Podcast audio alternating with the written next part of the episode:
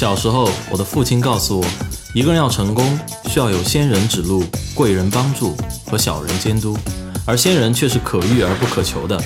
所以，我今天就要做一个死皮赖脸的小人，去死磕一位位的仙人，希望用他们的故事可以照亮大家的前路。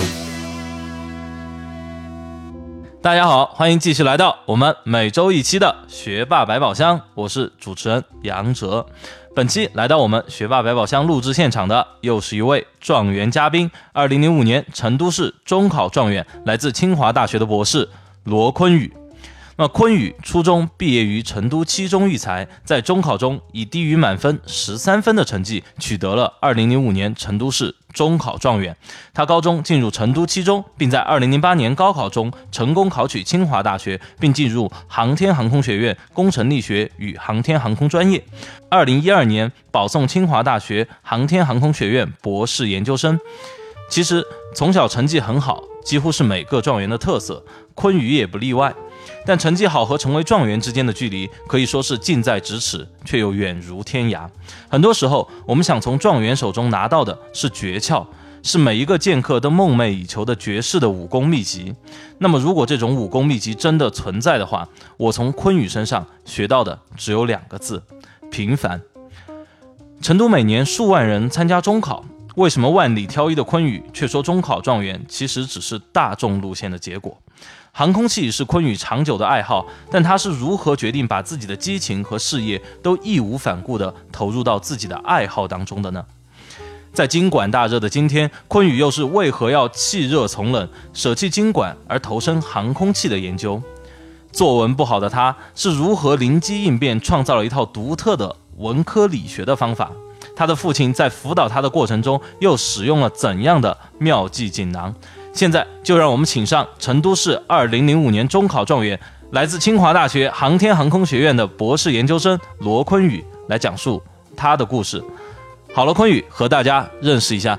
Hello，大家好，我是罗坤宇，呃，非常高兴能够来到今天的学霸百宝箱。坤宇，你能不能先谈一下，就是作为一个状元是一个什么样的感受？因为反正我自己是没有这样的体会。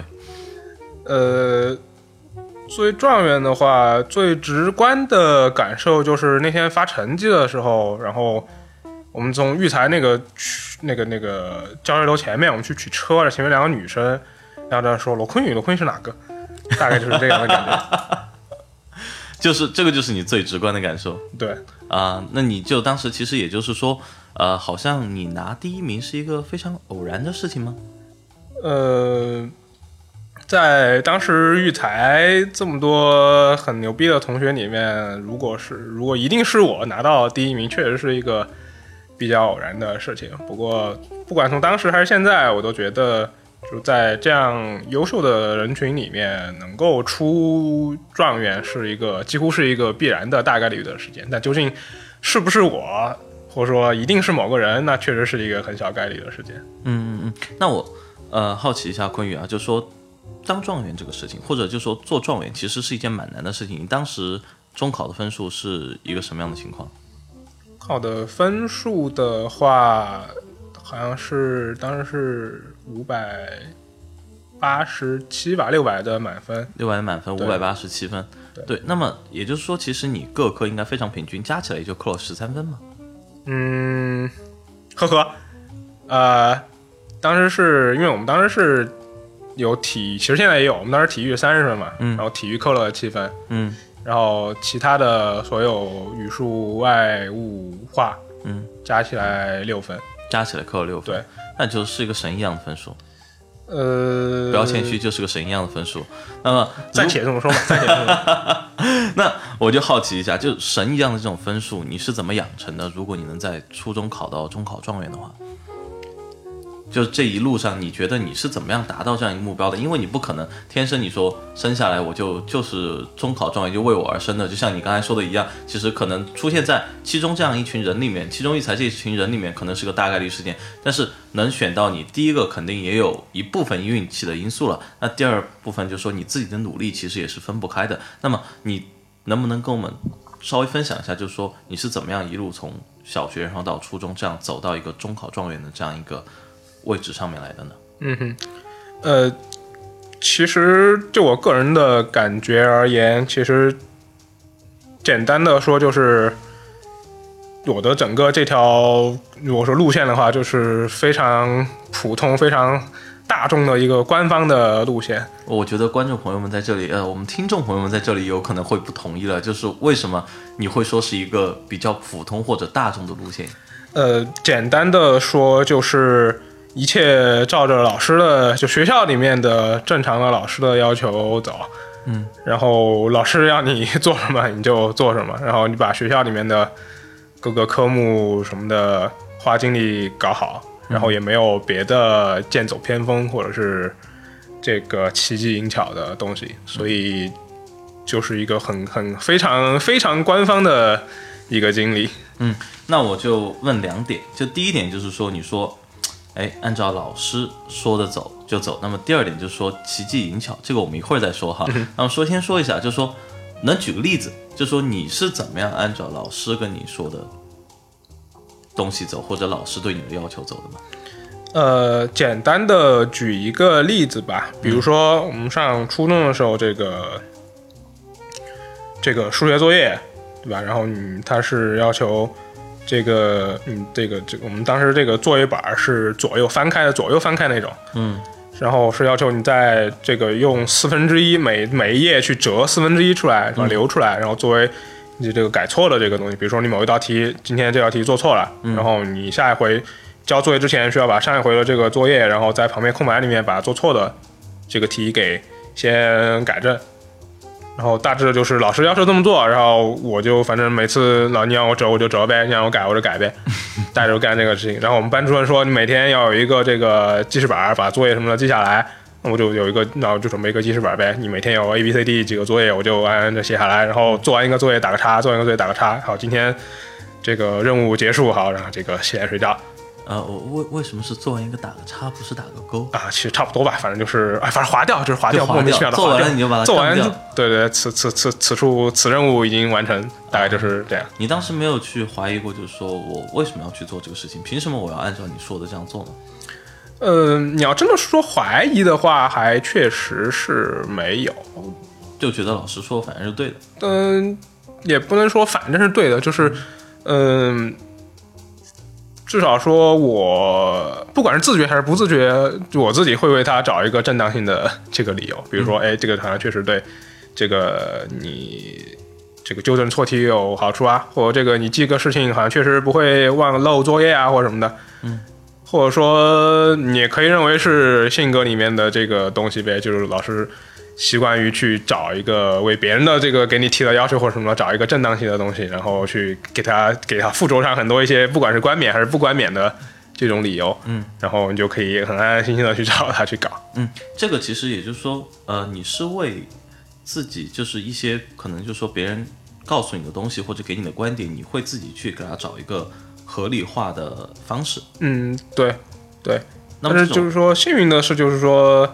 嗯，至少在我初中、高中的时候，不管是家长还是老师提的大部分的要求，从目前再回看的话，它确实是合理的。所以当时找了这个合理化的理由，似乎就说并没有对我造成任何，或者说没有造成很严重的这个不利的后果。不利的后果。那也就是说，其实，呃，我从你刚才话里可以听出，既然其实人有时候要去给别人加在我们身上的一些方式或者一些观点，去找合理化的这个。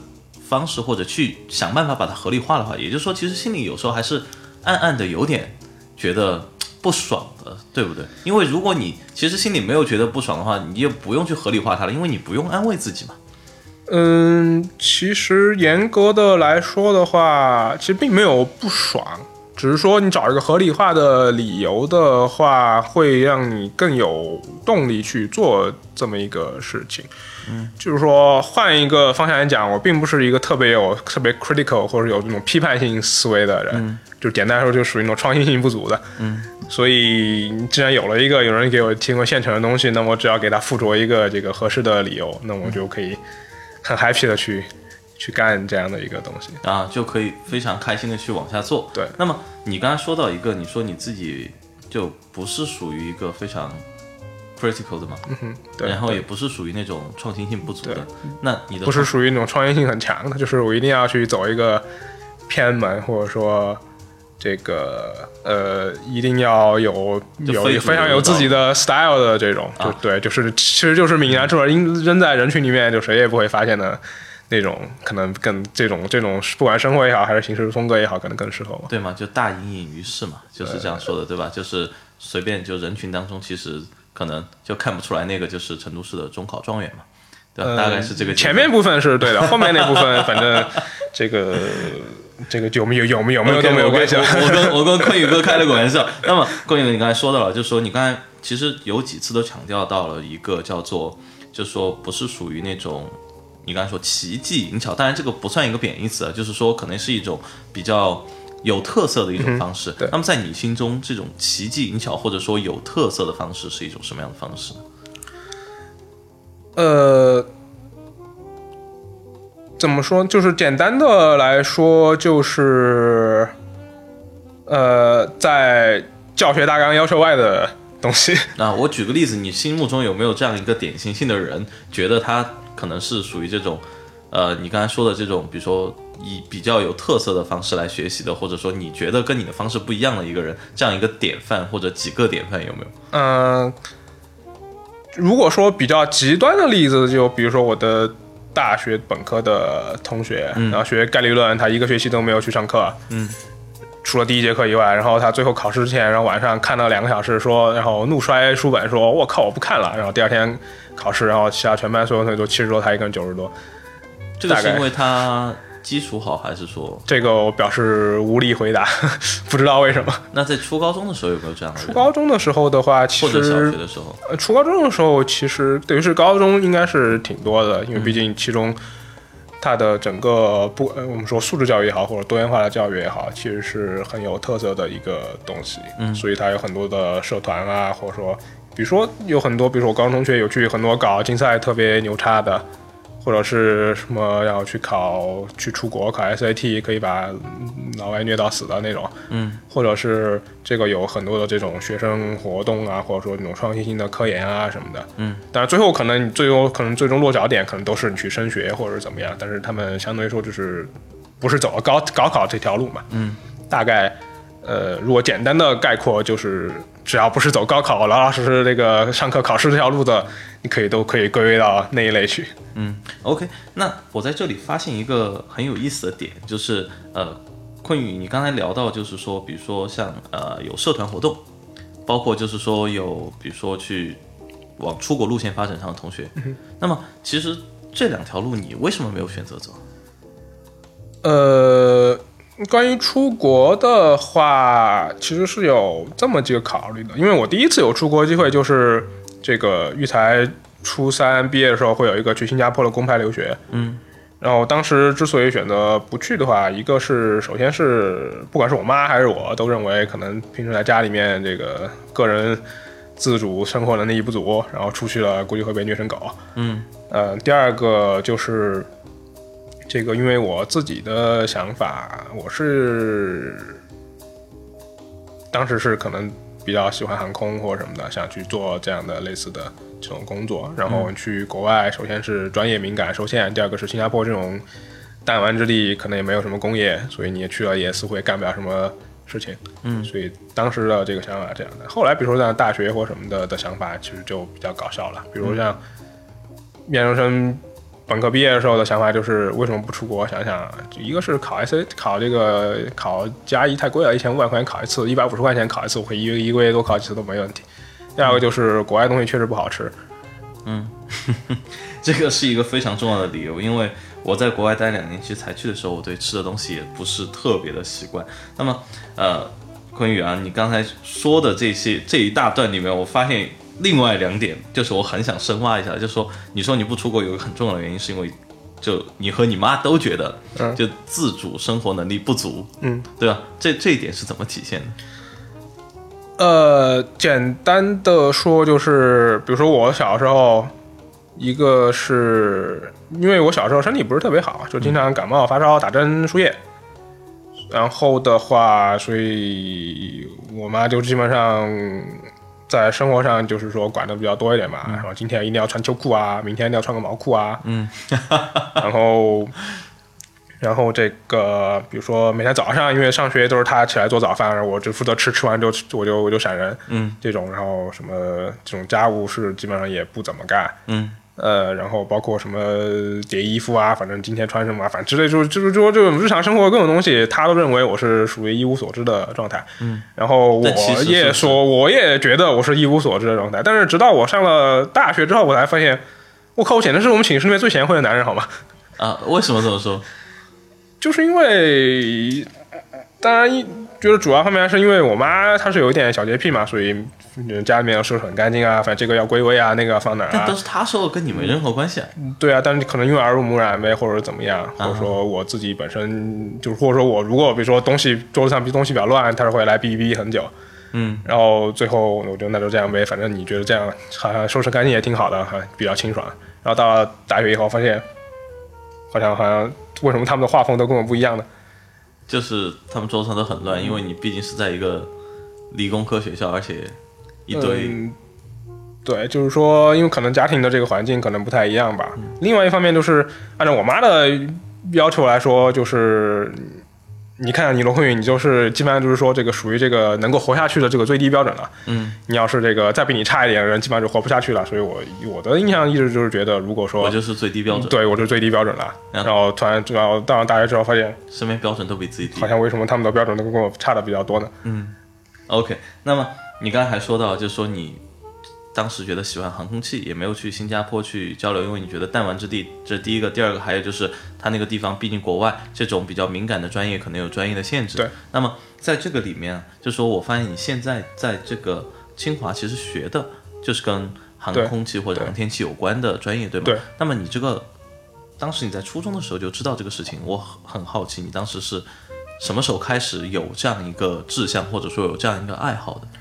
呃，有这么个爱好其实是挺早的，我记得应该是大概小学的时候，我去我老爹办公室里面玩的时候，嗯，有一本七九年的这个航空知识，然后七九年的航空知识对对对对，然后旧杂志嘛，他们反正堆的乱七八糟的，嗯，然后我就拿出来翻，然后翻了觉得还挺有意思的，因为虽然大部分看不懂，但至少有些能够看懂的还是觉得挺有意思的，所以大概兴趣就是从那个时候开始的。你你老爹当时是做什么工作的？我老爹是传达的一个老师，但是他是教化工的，教化所以对，其实我也不知道那个杂志究竟说怎是怎么出现的，嗯，反正就是命中注定或者机缘巧合，反正就是看到这个这么一个东西，然后就上了这个上了这个坑。对啊。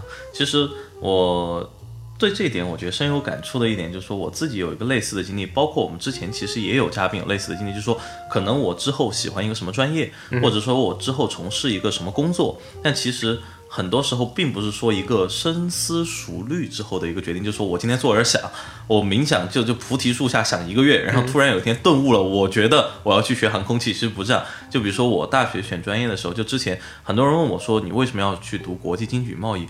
我说我说出来你会笑我，什么这样一个故事？很简单，就是有一天我从我还在读高中的时候，我从那个教学楼外面回来，然后发现哎，以前录取的一些学长学姐的这个啊专业姓名学校就写在那儿，哎，然后我有一天就看到我说国际经济与贸易这个专业，我这个名字有点好啊听起来很屌是吧对，这个名字听起来很好听。然后我说好，我以后就要读这个专业。然后最后我就非常顺理成章读了这个专业。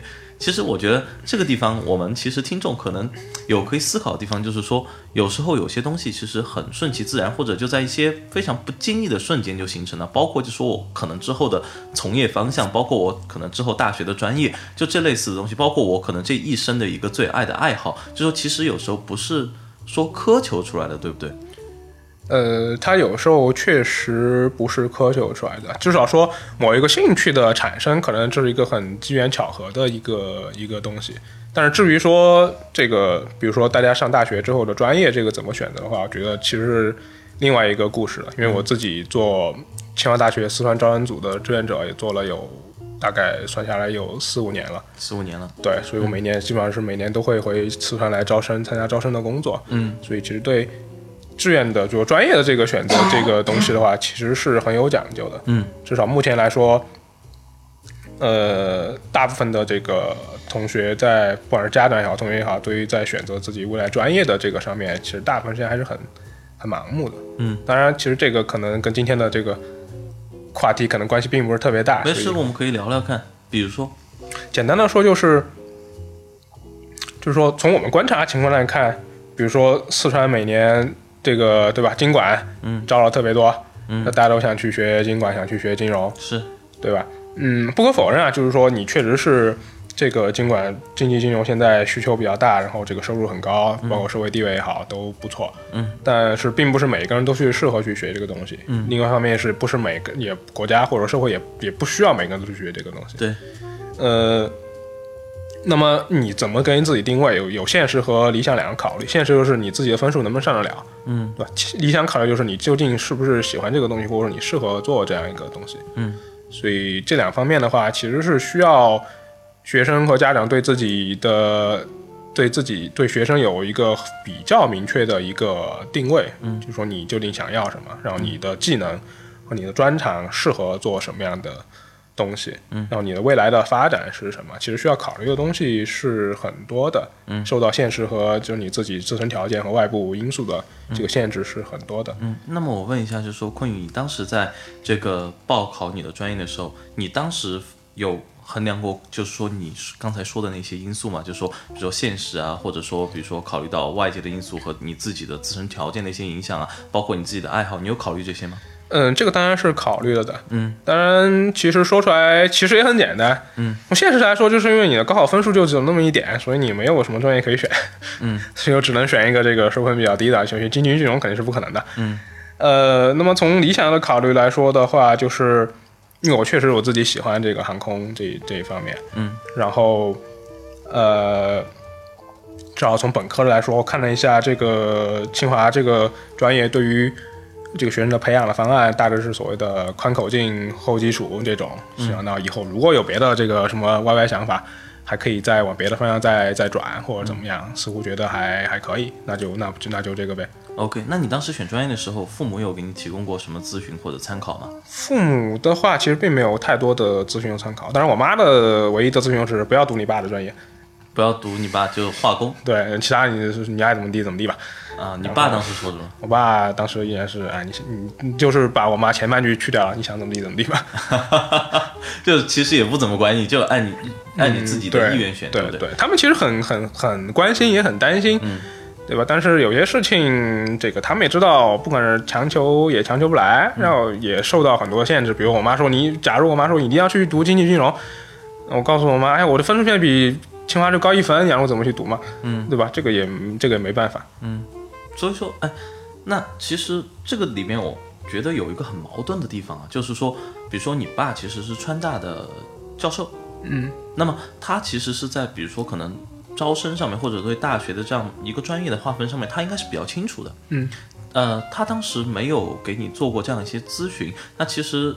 在我看来是一个非常不能理解的状态，因为我们今天的一个家长啊，就可能很多家长都是很想在专业的选择上面给我们的这个，比如说高三刚刚毕业的同学们，就是给他们一些指导，但苦于不知道应该怎么指导。但你爸爸是有这种指导的能力的，但是他为什么没有给你指导？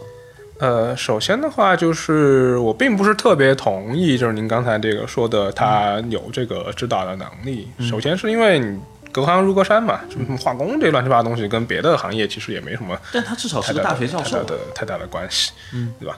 嗯，就是他只能说是这个，比如某些专业，可能他在他了解范围里面，某些专业最近可能效益不好或者什么的，这些他可以这个提供，但是他也无，他也不是一个全知全能的人，他也无法去知道，比如未来十年之后哪个专业究竟怎么样，或者是怎么着，他能够知道的。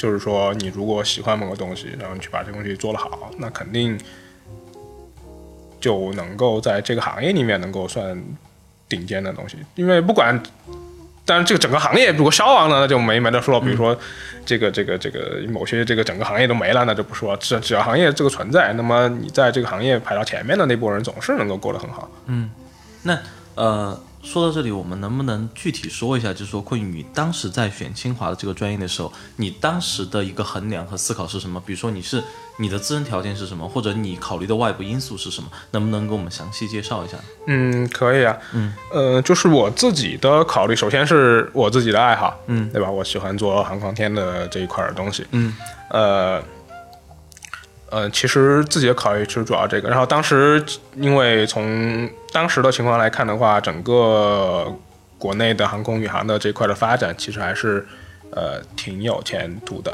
就是说，国家在这上面投入了很多的精力，然后当时也有了一定的这个有了一定的成果。嗯，所以这是我自己的考虑。那么从客观原因来说，首先是你的这个分数，就是反正就是说比清华北大的要高一点，但是又没有高到你想干嘛就干嘛的程度。嗯，所以你只能在有限的这个里面选。嗯。呃，当然这里面还是要黑一下生物啊。当时这个要选，你去读生物呢，还是读航空呢？然 后还是算了，我还是不读生物了。呃，之后呢，就是说，嗯，这个，那么读航空还有别的很多学校啊，对吧？像老三校啊，这个，嗯，这个北航、南航、西工大什么的。嗯，当时大概打听了一下，说好像，哎，此处好像又不是不是太合适，又黑了一下别的学校，好像别的学校要么是这个寝室太小啊，或者说这个食堂饭菜不好吃啊。或者女生不够漂亮啊？嗯，这个好像当时还没有特别的想过。嗯，大概说那就反正清华生也够了，那就去清华呗。其实当时从这一点来说，其实还是蛮盲目的，就是说你反正看分下菜，你分数有多少，你就去上整个哪个学校，这个其实是挺盲目的。嗯，那我其实有听到一个就故事啊，就是说其实你当时读清华是因为你本来想去北航的，但是因为放水放的不够，就说分数还是放的不够低，所以最后还是去了清华。这个好像。嗯，此此此此此此论断是谣言，建议转发五百次，然后这个进去做两天啊。那举个例子啊，就是说，那你刚才其实反复提到，你觉得就是其实分数不够嘛，我不能想干嘛就干嘛，所以我选了航空系。那如果你分数够呢？我举个例子，你如果分数就是高的，我可以想干嘛干嘛，你会选哪个专业？呃啊，这样的假设其实。还是蛮纠结的。如果真的是够的话，可能会经管吗？可能会纠结很久。那这个我不不排除，其实真的不排除。嗯，呃，当然更有可能可能会去学计算机或什么的，因为我高中也是搞计算竞赛，然后也是对计算机这边也有挺大的兴趣的，所以有可能吧。啊，OK。那么刚才提到了，其实我们说到了你的父母，就说呃，在其实你选。大学专业的时候也没有什么关系，就放养型的，就是你爱选哪个选哪个去，跟我没什么关系，或者就说你你选你喜欢的就好了，对吧？对。那么这样一种，那他们是一直是一种这样的状态吗？就从小到大，就你你自己爱怎么学怎么学，反正也无所谓。嗯，几乎是一直这样的状态，就是说，像我老爹挂在口边的，就是只要不是原则性的问题，都可以商量，或者说除了学习以外的事情都可以商量。什什什么叫做原则性的问题？就是学习问题吗？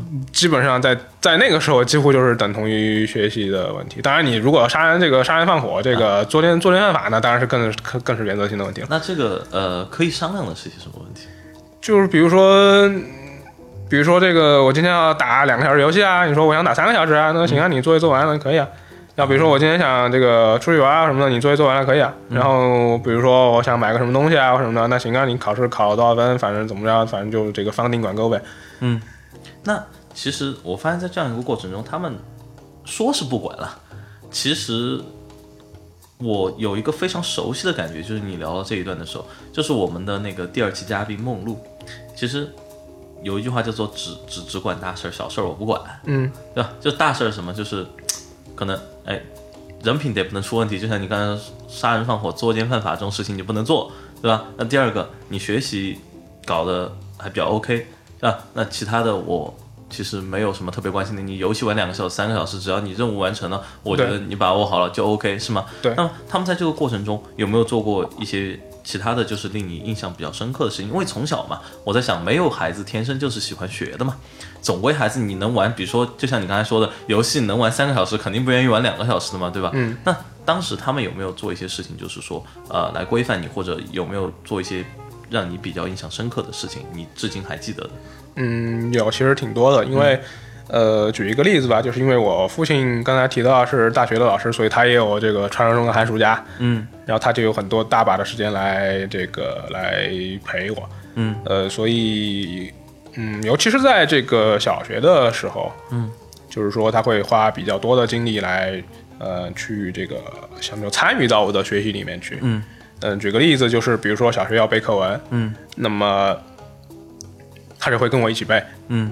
比如说一起背，对对，一块一块背。比如说，同样一篇课文，那我们看谁先谁先背完，谁先把这篇课文那个背下来，嗯，对吧？然后具体的形式其实不限，比如说一般来说就是在沙发上，他在沙发上坐着，我在沙发上躺着，嗯，然后大家就开始背这个背这个课文，嗯，对吧？然后这个相当于说，一般来说，不管是他确实是脑子比较好使，还是说这个他曾经背过？反正他一般来说是他先背下来，然后他会领着我去这个背。比如说，比如说背不下去了，他可能会稍微提示一下，嗯，这些。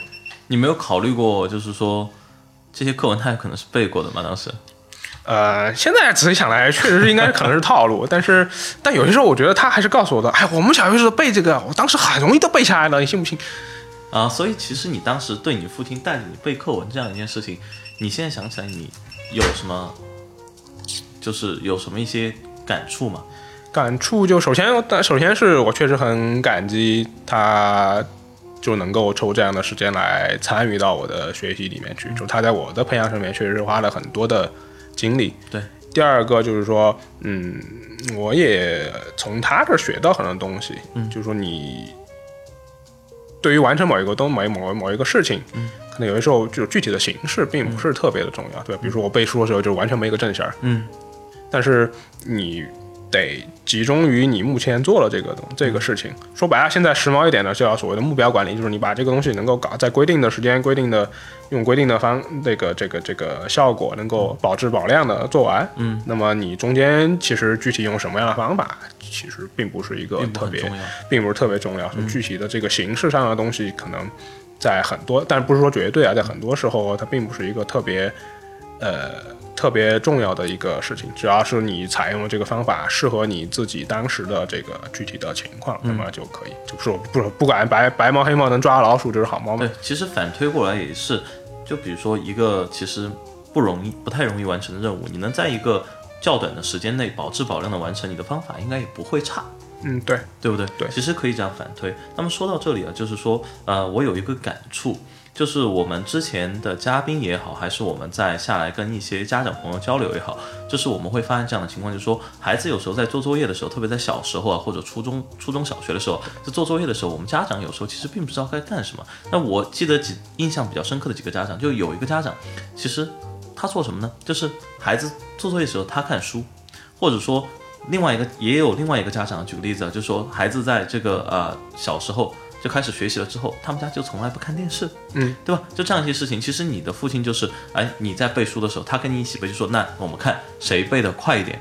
那么就是这样的事情，就是说，其实这样一个啊以身作则的作用，其实还是蛮重要的。就是说，而且就是说要参与到这个孩子的学习的过程中来，是不是还是一个蛮重要的事情？对，应该说是非常重要的一个事情。嗯，因为就是说我们现在可能呃。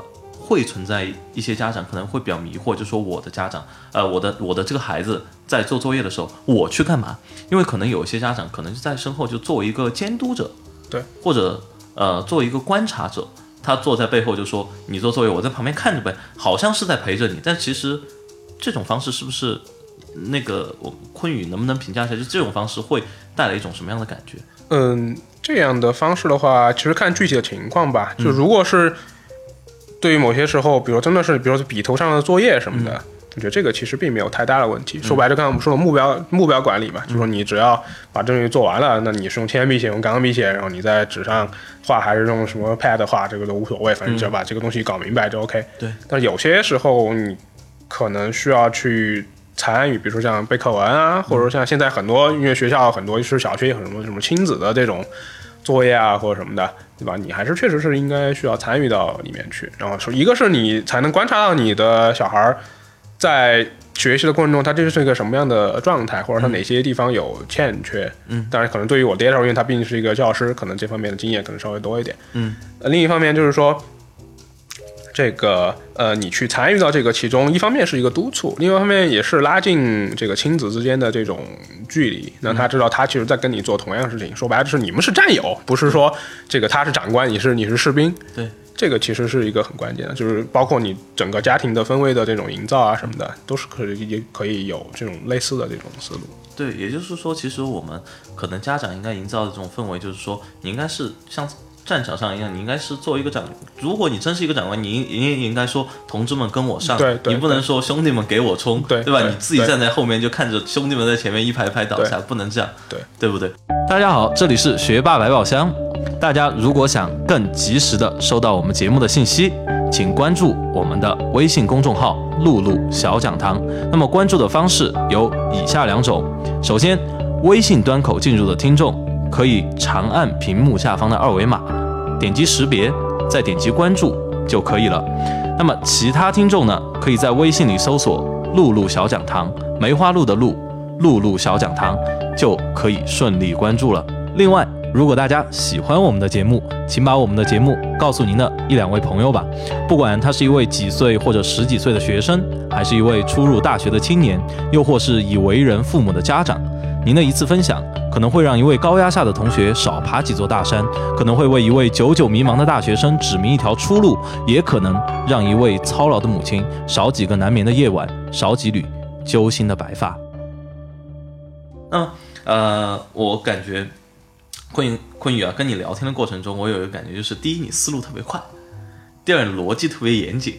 这个就是一个我们现在人可以说的，就是一个非常典型的，而且非常牛逼的一个理工科生啊。那么我在想，就是你这样一些性格上的特质，就是怎么养成的？就这样一个严谨，而且思思路特别思路特别的快，这样一些特质你怎么养成的？小时候你有什么，比如说什么爱好？专门培养过，比如说我们后台策划梁哲威，他就下围棋，就记忆力就特别好，对吧？一个棋谱，对吧？背背背背了无数棋谱。那么你当时有没有做一些？呃，其实说来，之所以有这样的习惯的原因，就是因为小时候实在是不聪明。不聪明？对。为什么这样评？因为你如果不把一二三四都写出来，你就根本不知道下一步要做什么。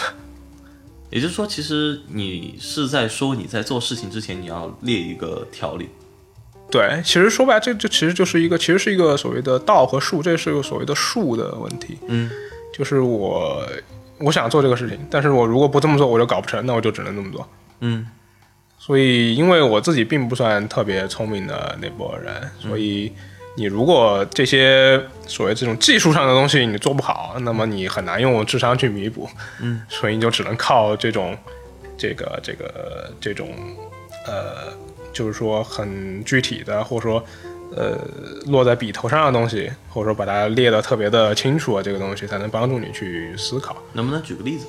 呃，简举个例子的话，简单的举个举个这个例子吧，就是我的语文不是特别的好，语文不好，对，就是平均水平吧，就是跟其他科相比，嗯，其他科相比的话稍微弱一点，稍微弱一点，对对，就是说，比如说在班上，可能其他科我可能是。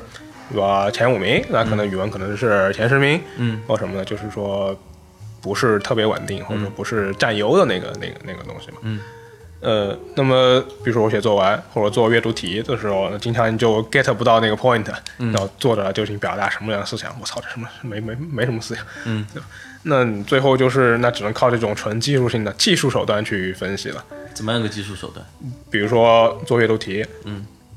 那么你的这个一般来说，比如说你的第一段第开头第一句，那就是中心中心思想或什么的，嗯，那得把第一句画出来，OK，这是一二三四，对吧？比如写作文也一样，比如我们写议论文或什么的，你既然这个你对整个文章的把控什么的，就经常写到后面，前面都不知道怎么办了，嗯，那要怎么办？你把提纲先写出来呗。第一段我要写什么？第一段啊，这个我叫罗坤宇。第二段男，第三段爱好女，第四段什么什么，嗯。这样，然后你把每一个中心思想都放到第一个每每一段的第一句话去，先把这个东西挑明了，让阅卷老师也容易看得更清楚。嗯，呃，简嗯，总而言之就是说，你去构造一个这种我们现在说套路，嗯，对吧？你就去反正不管什么东西都往里面套，嗯，你反正这个套路用熟了，反正怎么说，就是你不敢或者说一般来说不会得到最好的结果，嗯。我很难达到最好结果，但是几乎可以保证不是最差的。嗯，OK，我是不是可以这样理解一下？就是说，你其实是用一个公式对作文进行了一个拆解，或者说你把作文多少篇这种作文的题目或者阅读 whatever，你把它拆开之后，然后你自己总结了一个公式出来，就像我们做饭一样。其实做饭，我说句实在话，大家。就我小时候觉得做饭真的是难的像神一样的一件事情，艺术很很很艺术的，很艺术的一件事情，很写意。就是不知道哇，为什么就东西放下去这样。后来我自己学了做饭，我发现其实大多数的家常菜啊，其实就一个步骤，就是最后你就不停在里面换东西而已，对吧？其实都要么炒的都炒，要么煮的都是煮的，要么煨的都是煨的，反正就是不停的换东西。其实步骤都差不多，都差不多，是不是在你？拆解语文作文这个过程中，也有也有这种类似的感觉。对，你可以这么理解，或者说按照我当时说法叫所谓的文科理学嘛，就用学解对，就解数学题的方式这个方式，比如数学题我们有步骤嘛，对吧？每一步给分呗，你大家都看见过这个答案，比如说第一步一分，列个方程一分，然后解这个方程一分，把这个数带到方程里面去又是一分，对吧？那你就按照这个来呗。嗯，也就是说，其实语文也是一样的。就我不知道，如果出题的语语文老师听到你这样一个就拆解作文的方法，他心里是什么心情？心理阴影面积得有多大？呃，其实从 technically 从技术上来说，其实语文老师出题他也是这么干的。他也是这么干的。对，对吧？都有得分点嘛，对吧？这句话呃归纳中心思想，这归纳出了中心思想一分，嗯对吧？提到了某个词一分，啊对吧？大家都其实都看过那个咱们考试那个就标准答案嘛，哪个点一分，是老师改变之后有这个点出现那个词，OK 一分、o k 一分，其实别的你写了什么，其实没人 care 这个东西。嗯，那也就是说，其实我们说的就是说，我们现在一些偏科的同学，其实你这个应该算是一个，我怎么说？呃，说偏方可以借的可以借鉴的一个对对对，可以借鉴的一个办法，相当于就是取长补短嘛。嗯，我既然我对文科的这种感性的思维，或者说这种整体的把控比较弱，那弱，那我就用我擅长的这种思维方式去处理一下这样的一个事情。嗯因为我之前呃，就前不久一段时间，刚刚在树德实验的初中部做了一场讲座，然后我当时问有多少同学不喜欢语文，大概做了一百五十个同学，可能有一半都举手了，说我不喜欢语文。但不喜欢语文的原因，可能我自己也不喜欢嘛。因为但我不喜欢它的原因，不是因为说我可能不喜欢中国文学，比如说中国历史或者一些小说，其实我是非常喜欢读的。你让我写写文章或者写写诗，甚至我都写得出来。但是就说我讨厌的就是就刚才那种东西，就比如说你说的，来归纳归纳一下这篇文章的中心思想，对不对？然后你得提到哪个词，或者说请用什么修辞手法，然后来。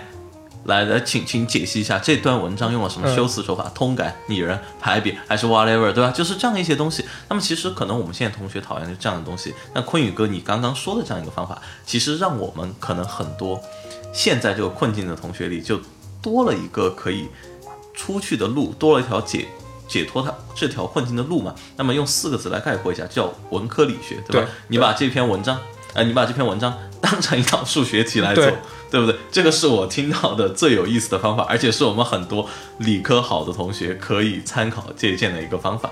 那么说到这，坤哥，我我我我有一个问题，我一直想问你啊，在我脑子里困了很久，就是说我这几天采访的几位嘉宾，其实他们都无可避免的涉及到了一个学科方向，叫做竞赛。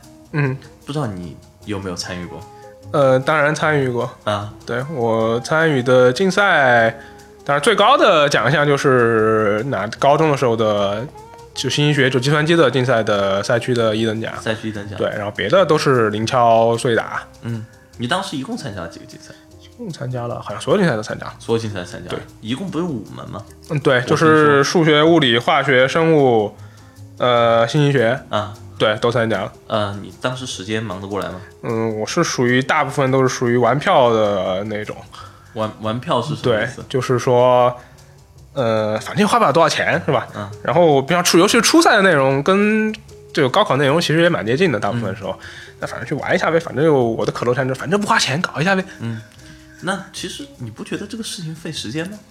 因为我没有花太多，其实说白了就是我没有，其实并没有花太多的精力去有刻意的去做某一个东西，也没有没有，对没有说不对对对，就是没有太走心没有，太走心。对，就是去看一下，诶，这个题啊，就是当年我也是参加过某某某竞赛的啊。我告诉你，你们毕竟 too young 啊，sometimes naive 就是罗坤宇到此一游的啊。对对对对到此一游，到此一游啊，到此一游。那我问个问题啊，就是既然是罗坤宇到此一游，你最后是怎么拿到信息计算一等奖？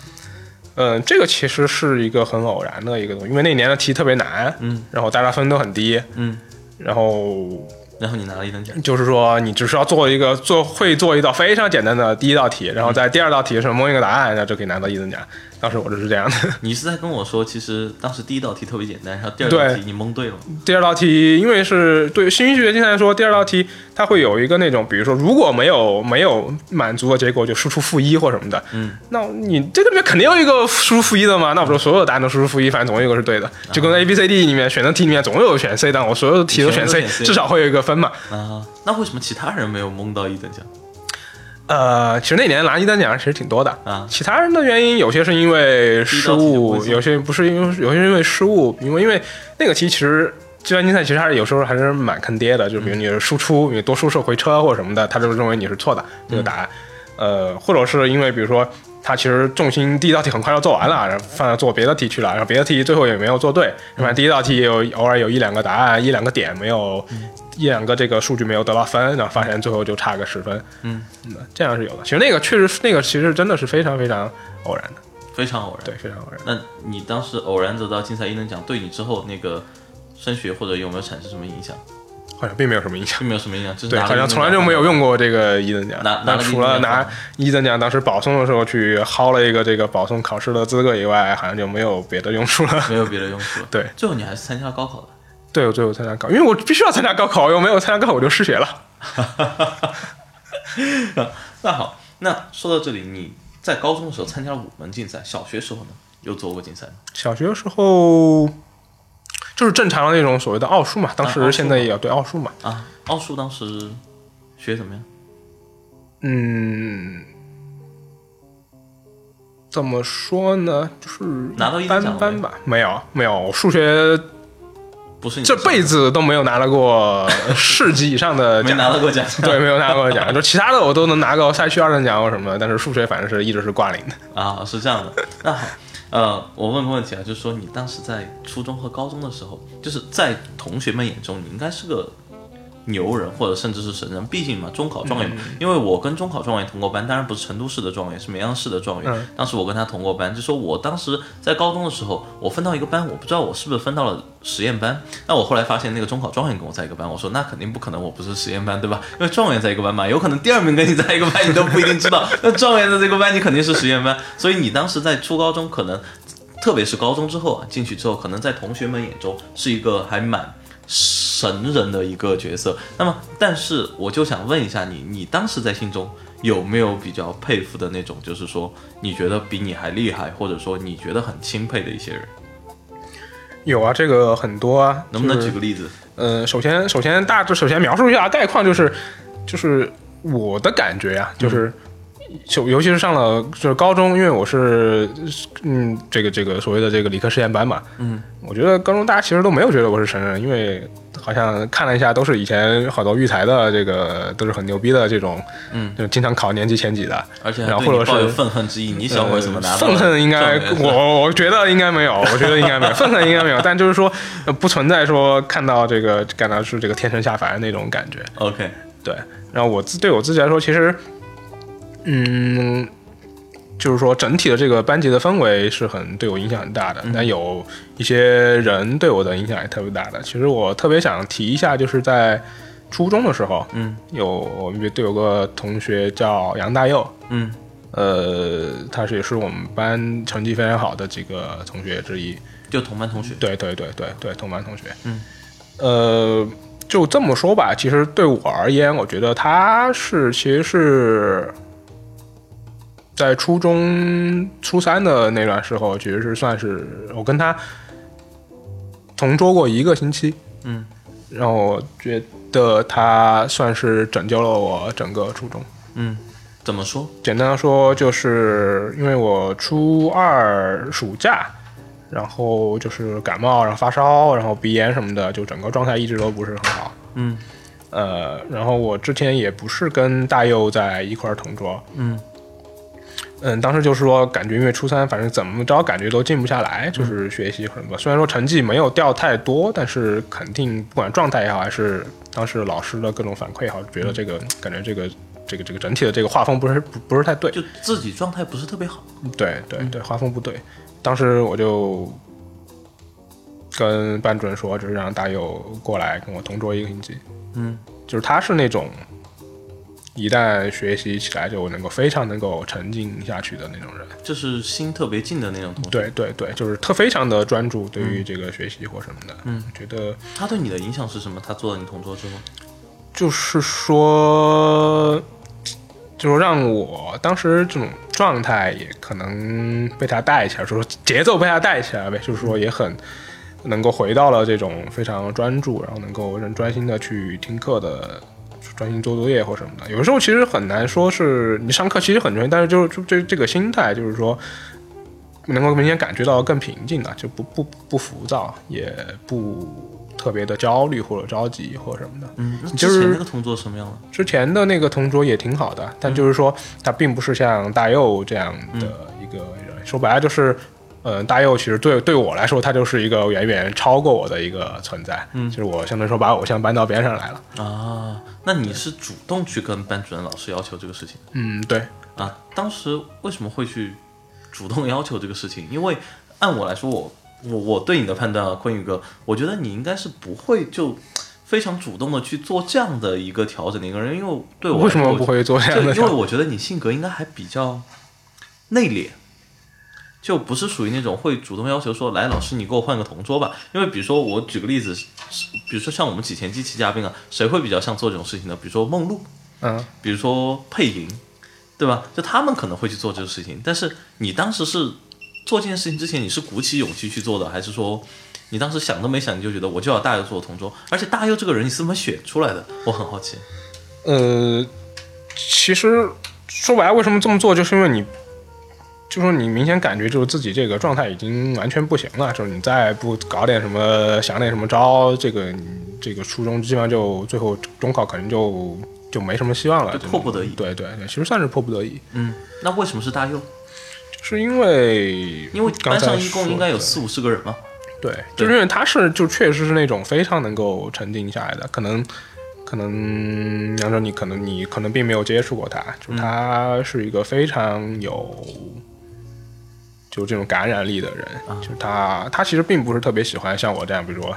就是就是这个各种瞎掰，啊，但是他确实就是他自己的那种行为是能够非常能够感染周围的这个同学。就气场比较好。对对对对对，虽然其实看着其实挺显小，就是挺像一个小学生或者什么的。大佑也没说什么嘛，就直接就换过来了，因为毕竟调桌子这个是两个人的事情，嗯，对，对吧？呃就你要愿意调，这也是大佑非常 nice 四个人的事情，你要愿意调，你同桌得愿意调，他得愿意他的同桌就不是特别愿意，他他同桌就不是特别愿意，对吧？对，那最后他同桌为什么最后还是认了这个事儿？就借了一周嘛，借了借了借过来一周借过来对一周借了一周，对，还回去了。当时当时其实我是想那个，我是想不还的。啊，是想不还然，后他的同桌和我们班主任都是怒对我怒目而视，就说必须得说你还丫的这个 这个不能坏了规矩。对，就借了得还，对啊有借有还，再借不难。后来再没借过，来没有接，对。也就是说，其实你考中考状元这里面，我估计得有一半都是 大佑的功劳，可不可以这样说？对，这一点都不夸张，一一点都都不夸张啊！那什么时候我们得把大佑请过来做一期嘉宾，听听 大佑对这个事情是怎么看法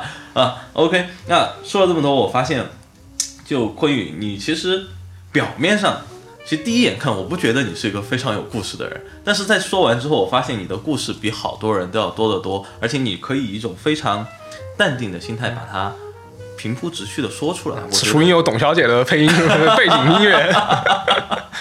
OK，那说到这里啊，我们现在聊聊我们近一点的事情，说说现在大学。你现在大学学的是这个航天，航空航天，航空航天科对对，叫我们一级学科叫航空宇航科学与技术，我们在下面二级学科叫飞行器设计。嗯，但其实我做的主要是所谓的这个 CFD，就是计算流体力学的这些工作。简单的说就是。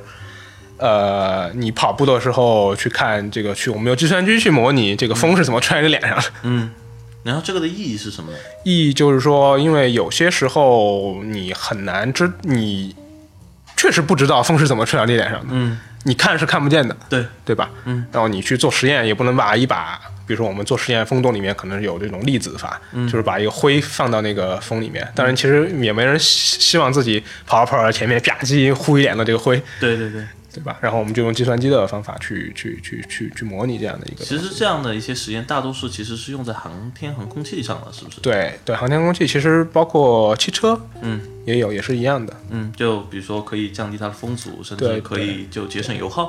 对对对就是汽车的外形是怎么设计？为什么五十年代的车都是方方正正的，现在感觉都比较圆润？啊？为什么？就就是就是因为你的这个方正的方方正正的话，空气流动的阻力会比较大，它可能会有分离，会有这个压力压差的阻力，包括这个咱们的这个现在不是有天窗嘛，嗯，对吧？你这个天窗，其实大家仔细观察，天窗你打开之后，前面都会升起来一一一串儿这个这个这个这个对对一小片儿这个东西，这是为什么，对吧？这个都是因为，这是都是有背后的这个物理或者流体学的这个原理在里面的，就是它会它能够降低你这个车窗的这个噪声，嗯。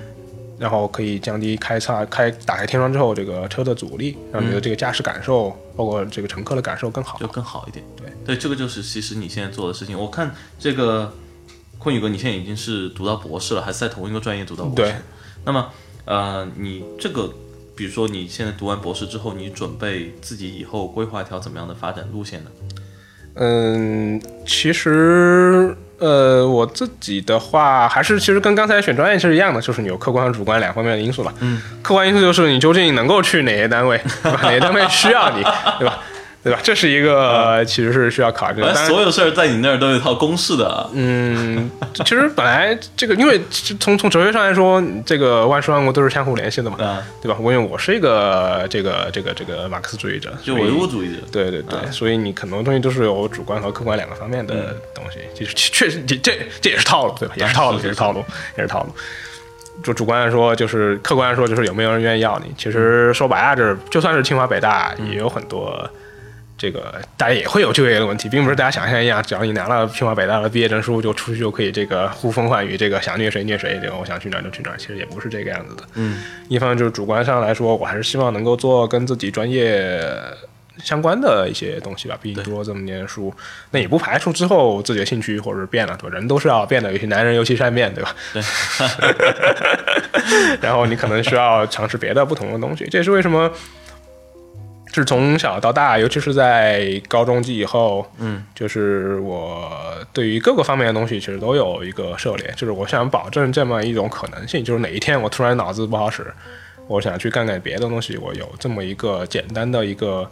这个技能或者知识的一个基础，然后去能够去换到那个方向。嗯，这样这样的另外一个好处就是说，嗯，我对于世界认识其实可能更更丰富，相对于如果我不这么做的话更丰富，可以有更多的这种体验。但是另这个好坏处就是说，确实很粗浅，确实是非常的粗浅跟。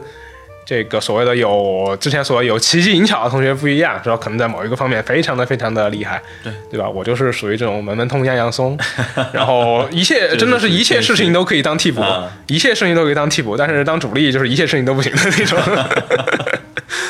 OK，那么说到这里啊，关于我们的节目的时间也就差不多。我看到就是说，呃，从你的这一路经历来讲，我发现一个中考状元真的不是就是说。随随便便，或者就像你说的那么平淡就可以走出来了。我发现你其实是有你成长过程中一些真的是还是蛮有特色的故事。就是如果用你的话说，其实我发现你也是蛮奇技淫巧的那一派。就怎么说呢？虽然你走走的都是大众的道路，但这条大众道路上可能很多你经历过的事情，或者说很多你的体会，甚至说可能你的父母对你施加的影响，是其他很多的同学可能。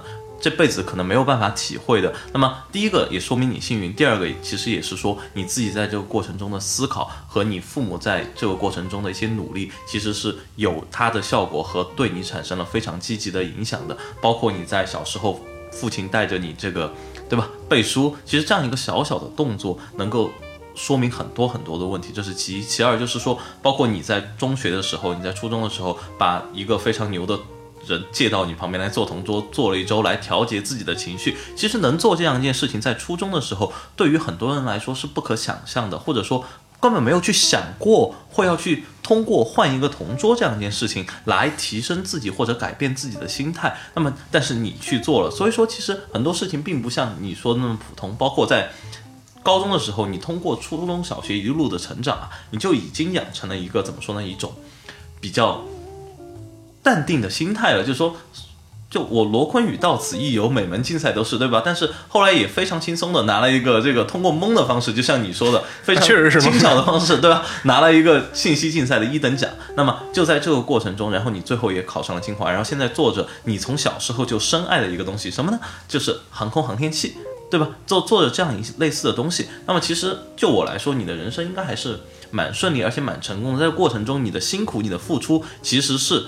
从你的刚才给我的叙述里，我也是可以看得出来，只是你在这个辛苦和付出中找到了你自己的乐趣，就仅此而已。所以说，其实你也算是个别人家的孩子，但是你也是像你说的，是一个大众的别人家孩子。我只能说，就是说是一个还是蛮苦的别人家孩子，只是你自己学会了苦中作乐。好了，我闲话说了这么多，最后我就说，坤宇来这。这么多年了，你毕竟还是一个清华的这个老前辈了，还是给我们的听众分享一下，就说这么多年来，你可能自己总结的可能最想跟大家分享的几句话，来给我们大家这个呃做一做参考嘛。呃，其实我想分享的话，刚才杨哲都已经提到了，就是所谓的 self awareness，就是你知道你自己对自我认知，就你究竟你是一个什么样的人，嗯。呃，或者说就是那个哲学那三句话，嗯，我是谁？嗯，我来自哪儿？我要去哪里？嗯，你把这三个问题，或许它答案在不同的人生阶段会有不同，嗯，但你只要在每个阶段能够确定这么一这三个问题的话，就基本上能够把握自己的方向，嗯，这点其实很重要，嗯，呃，对于我自己来说，嗯，其实就是把。确实是走的非常常规的道路，嗯，但是或许，呃，跟这个别的同学稍微有点不一样的地方，就是把这条路走的更好一点，或者在每一个方面都做的比平均的水平更好一点，或者尽尽我自己所能去把它做好一点，嗯，至少从积累上来看，它或许就会有一个不同的这个结果，嗯。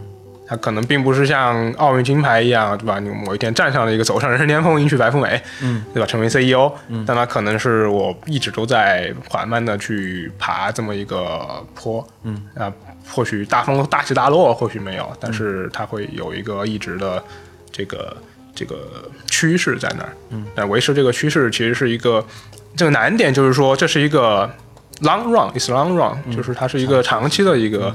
过程它不是毕其功于一的东西，所以，呃，要对自己和要对自己，或者说家长对自己的孩子要有耐心。嗯，OK，那么非常感谢啊，坤宇今天和我们的分享。那么我们本期学霸百宝箱到这里就全部结束了。那么再次感谢坤宇，谢谢。那么我们啊，下周星期四晚上十点学霸百宝箱不见。不散，再见，坤宇。好，再见。希望大家多多关注我们的学霸百宝箱。大家好，欢迎继续来到我们每周一期的学霸百宝箱，我是主持人杨哲。首先，我们的学霸百宝箱是每周一期的节目，每周一期，首发时间是每周四晚上十点，每周四晚上十点，风雨无阻。另外，我们的节目可以在哪里找到呢？有以下两种方式，第一种方式。在一个叫做喜马拉雅的 APP 上搜索“学霸百宝箱”，找到之后点击订阅，就可以每期收到我们的节目推送了。第二种方式，使用苹果手机的听众，可以在苹果手机自带的播客应用中搜索“学霸百宝箱”，也可以找到我们。找到之后点击订阅，就可以及时收到我们节目最新的信息了。